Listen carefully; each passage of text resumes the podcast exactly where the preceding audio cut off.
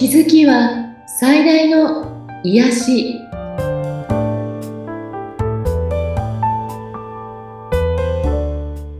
皆さんこんにちは。アトラクションカウンセラーの広田ゆかりです。アシスタントの菅千奈美です。ゆかりさんよろしくお願いいたします。よろしくお願いします。さあいよいよ三部作の 最終回ということになりますが。今回で終わらせたいなことなんですが、はい。その今回はね、その病気っていうこと、不調ということにね、いろんな角度からお話ししてみたいんですけど、えっ、と、私が最近ちょっと気づいたことがあって、えー私ここ、今年の誕生日から半年もう経ったんですけれども、はい。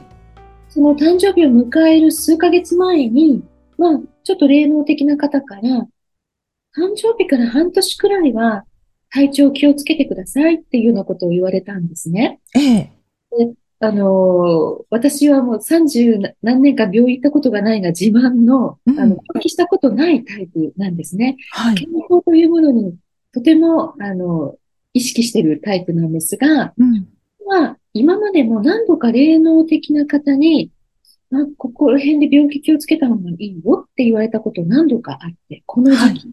うんでこのふうに改善したらっていうようなこともアドバイスもらったりして、で、その都度、そうかっていうことで気をつけていて、結局そこを病気とかにならず、そんなに故障もなく、えー過ごしてきて、今回も無事に半年を終えたんですよね。おーよかったよかった。本当にありがたいことなんですが、うんえっと、逆に、えーこういう、何歳ぐらいでこういう病気とか気をつけたらいいよとか、こういうのが、出やす、こういうふうにしてるとこういうの出やすくなるよって言われたことで、それを、なんていうのかな、潜在意識にぐっと入れちゃって、えーそれを実現する人もいます。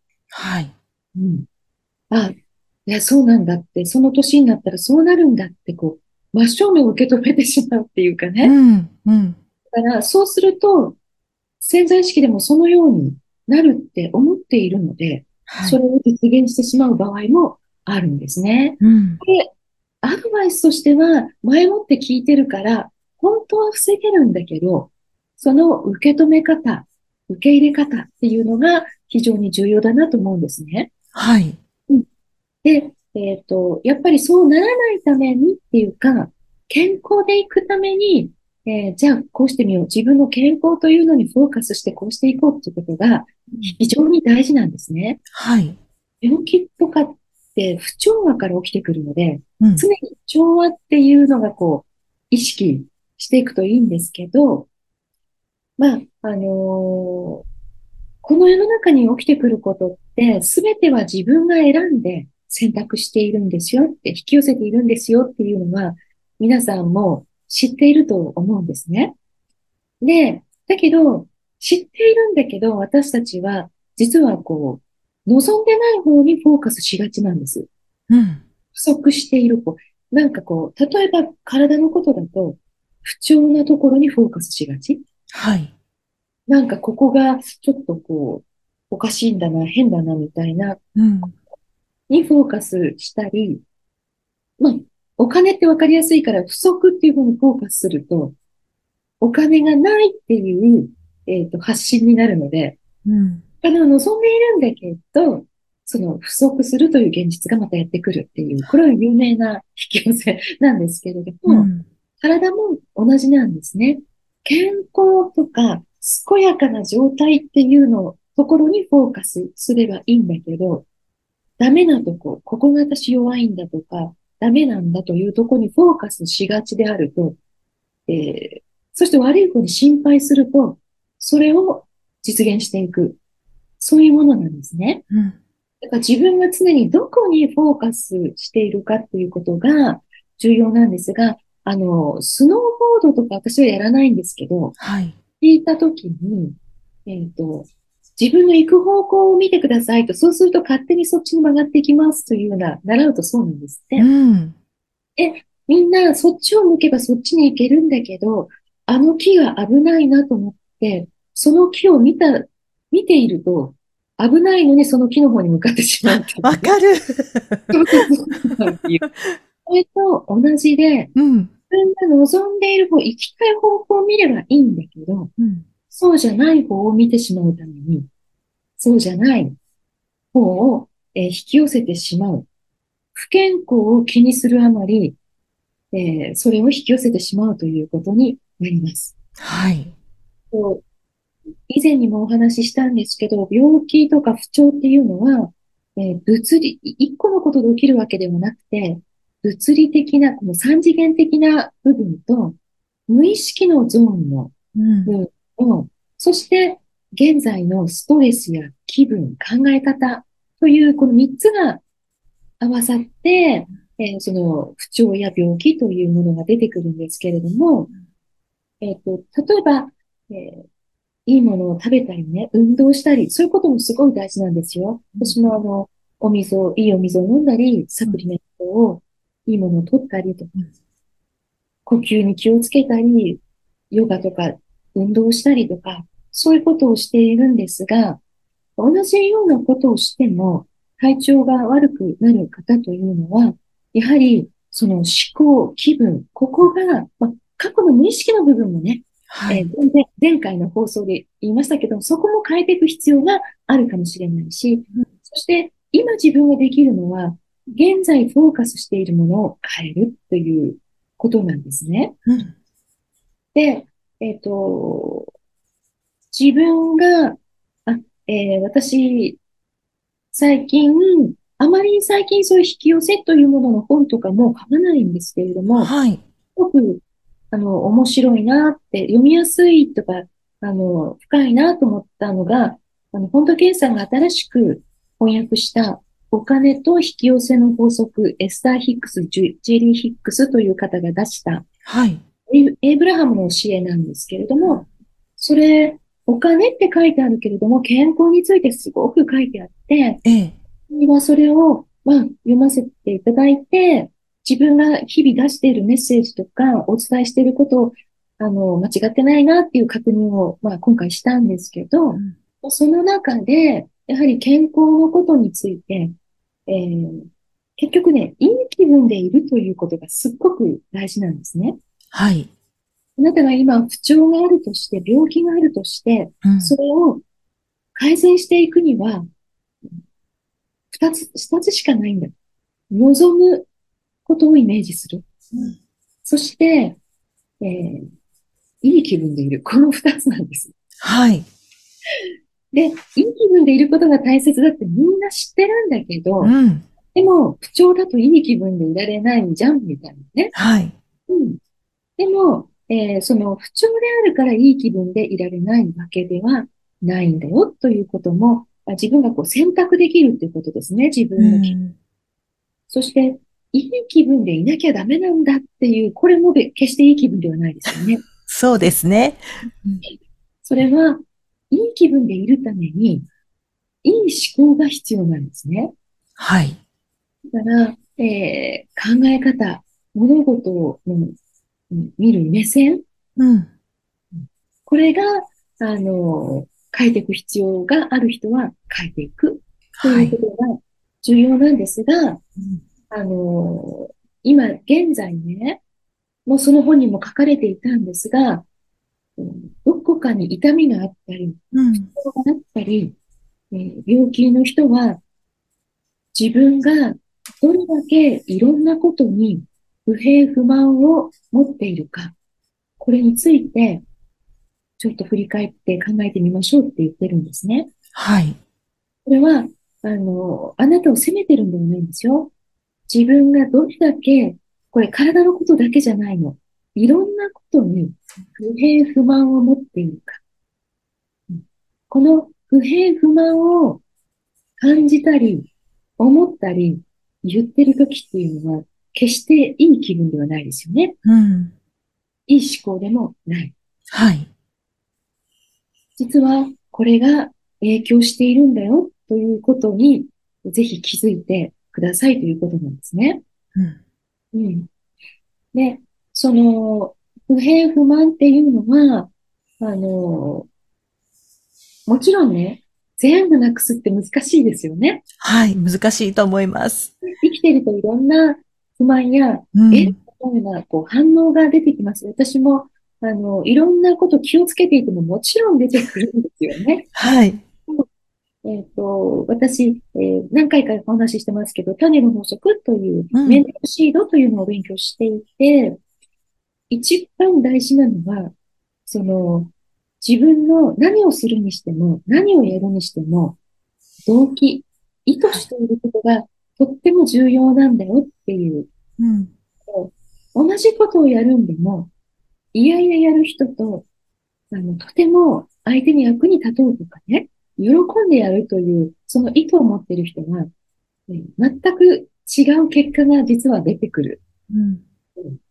現象としてはね。というのが分かったときに、あ、本当に自分の今いるこの時間とか、今自分がこれからすることに対して、常にいい意図を持っていく。そしていい気分でいるということは、とっても大事なんだっていう再確認をいつもいつもしてるんですね。うん。なので、その不平不満が出てきた時も、すぐにそれに気づいてクリーニングしてっていうことを、まあ、繰り返しているんですが、えっ、と、でも、体のことになると途端にみんな心配になったりね、症状とかにすごく注意が向いちゃったり、あの、病気の人ってね、病気の症状とか話すときすっごく生き生きとしてたりするんですよね。一生懸命話したりしますしね。うん。あれは決していいことではない。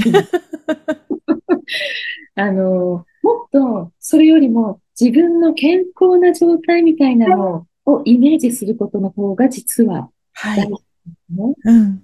そして、検査で心配する。結果が出るので心配とか、うん。うん。こうかもしれないと思って心配する。これも非常に、えーよろしくないっていうか、結局、それがまた、あの、悪い結果を引き寄せたりしていくんですね。はい。どちらも不調和を招くっていうことなんですけれども、んその、そうとか波動がもうどんどんということなんですね。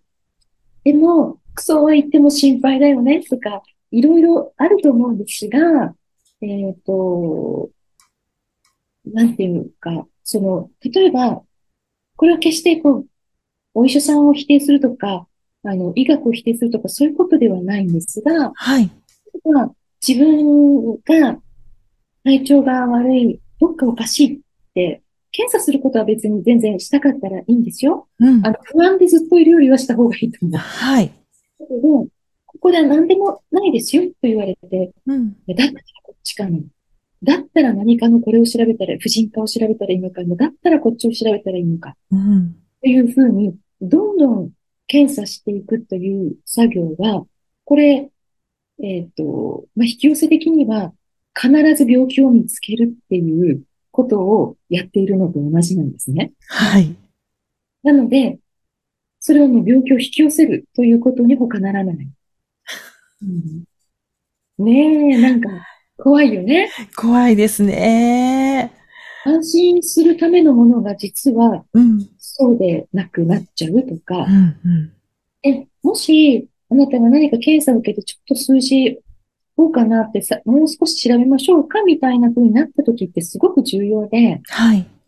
どうしよう、こうだったらどうしよう、癌だったらどうしようとかってこう、めっちゃ心配するしたり、それについてめっちゃ調べる。これ、うん。ないです。うんそうではなくて、うん。ああ、私、自分自身の思考の中の、感情の中の何が不調和だったかなって、どんな負担を自分にかけてたかなとか、うん。自分自身のね、体とか細胞とね、はい。対応してほしいの。うん。うん。うん。うん。そして、自分が本当に望んでるのは、細胞一個一個が、とても健康的で生き生きして喜んでいる状態だな、とか、うん。自分が今こうしている時間も健康でいるから、食事が美味しかったり、何か楽しいことができたり、生きているからこんなことができるんだなっていう、今にすごく感謝するっていうことが、はい。実はとても有効なんですよね。うん。うん。だから、不平不満が出ている時というのは、感謝が足りない時ですよね。うん。うん、自分の体にも感謝が足りない。これは誰でもそうなりがちなんですよ。うん。そうなの。でも、あって気づいて、それを教えてくれているし、はい。例えば、痛みがあるときは、もうこの痛みがもう、こうなんだよねとか、この膝がこうなんだよねとかって、うん。思ったりしてる人もいるんですけど、はい。この信号を出すと教えてくれてるわけですよね。うん。うんで、または何か、そこに出来物ができているみたいな時もね、それは憎い戦う相手ではなくて、うん。あなたのいろんなネガティブなものを引き受けてくれた。もう、感謝ですね。ごめんねっていう感じなの。ああ、そっか。うん。だから、でももう、これから気をつけるのごめんねって、もう大丈夫だよって自分をこうリラックスさせたり、うん休ませたり、楽しめさ、楽しませたり、メンテナンスして手放していくとかね、あの、すごく重要だなと思うんですね。うん。そして、私が常々良くないなと思ってるのは、お医者様が、これは難病です。治らないです。不治の病です。一生こうです。みたいなことを言い切ってしまうことなんですね。はい。それは、まあ、科学とかせ医学ではそうなのかもしれないけど、でも、それを、えーそう言われても、あの、大丈夫で生きてる人はいっぱいいますよね。ええ。だから、えっと、まあ、付き合っていく病気であるけれども、治るかもしれないなっていうぐらいの緩い感じで、うん。こうあの、お医者様はお仕事だからそのように言うけれども、はい。真に受けすぎないで、うんまあでも自分の体が自分で治していけるはずだよっていうふうに、まあ、その治療と自分自身の、えー考え方の変化を両方やってったらいいんですね。そのうん3次元的なものと5次元的なもの、はい。見合わせていく。もう、でもそれを真に受けてしまうと、治んないんだ。こうなるんだ。私は死ぬんだみたいになっちゃうと、もうそれを実現してしまうので、はい。そこのところも、あの、すごく、えっと、気をつけたいなと思うところなんですね。うん。さっき言った本にも、あなたの病気が治ると信じていない医者にかかるのは非常に悪影響があります。というふうに書かれています。はい。えっと、治るか治らないか頑張ってみましょうね、みたいなお医者さんをうん選ばれるといいのかなとか。そして、私のようなお仕事とか、私自身の役割もね、ちょっと再確認したんですけど、やっぱりその、えっと、例えばそういう今、病気を持っている人の観念、うん。追い込んでる部分を、やっぱり一緒にこう発見して、それを手放すサポートをするっていうことが、実はすごく重要なんですね。はい。えっと、ヒーリングしたり、こう、気の通りを良くしたりういう、そういうサポートうん。をしていく。まあ、あの、もっと言うと、皆さん、こう、病気とか不調があると深刻になりがちですけど、はい。治った人は、なんか、本の、本でもよ、いろいろ聞いたことあると思うんですけど、毎日お笑い番組見てゲラゲラ笑っていたら数値が良くなったよ。治っちゃったよ、とか。本当に、あの、実は、あなた自身が治る、で、自分で治す力を持っているんだよっていうところも、えっと、信じるといいなと思うんですね。はい。うん。あのーこう表面的なことではなくて、うんあなたが病気になったことも、あなたがいろんなことに気づいて成長していくためのギフトで、うん。その、必ず目的があるんですね。はい。宇宙はその目的と共鳴しているわけです。うん。そこのところが、えっと、ちょっと受け入れられるといいのかなっていうふうに思います。はい。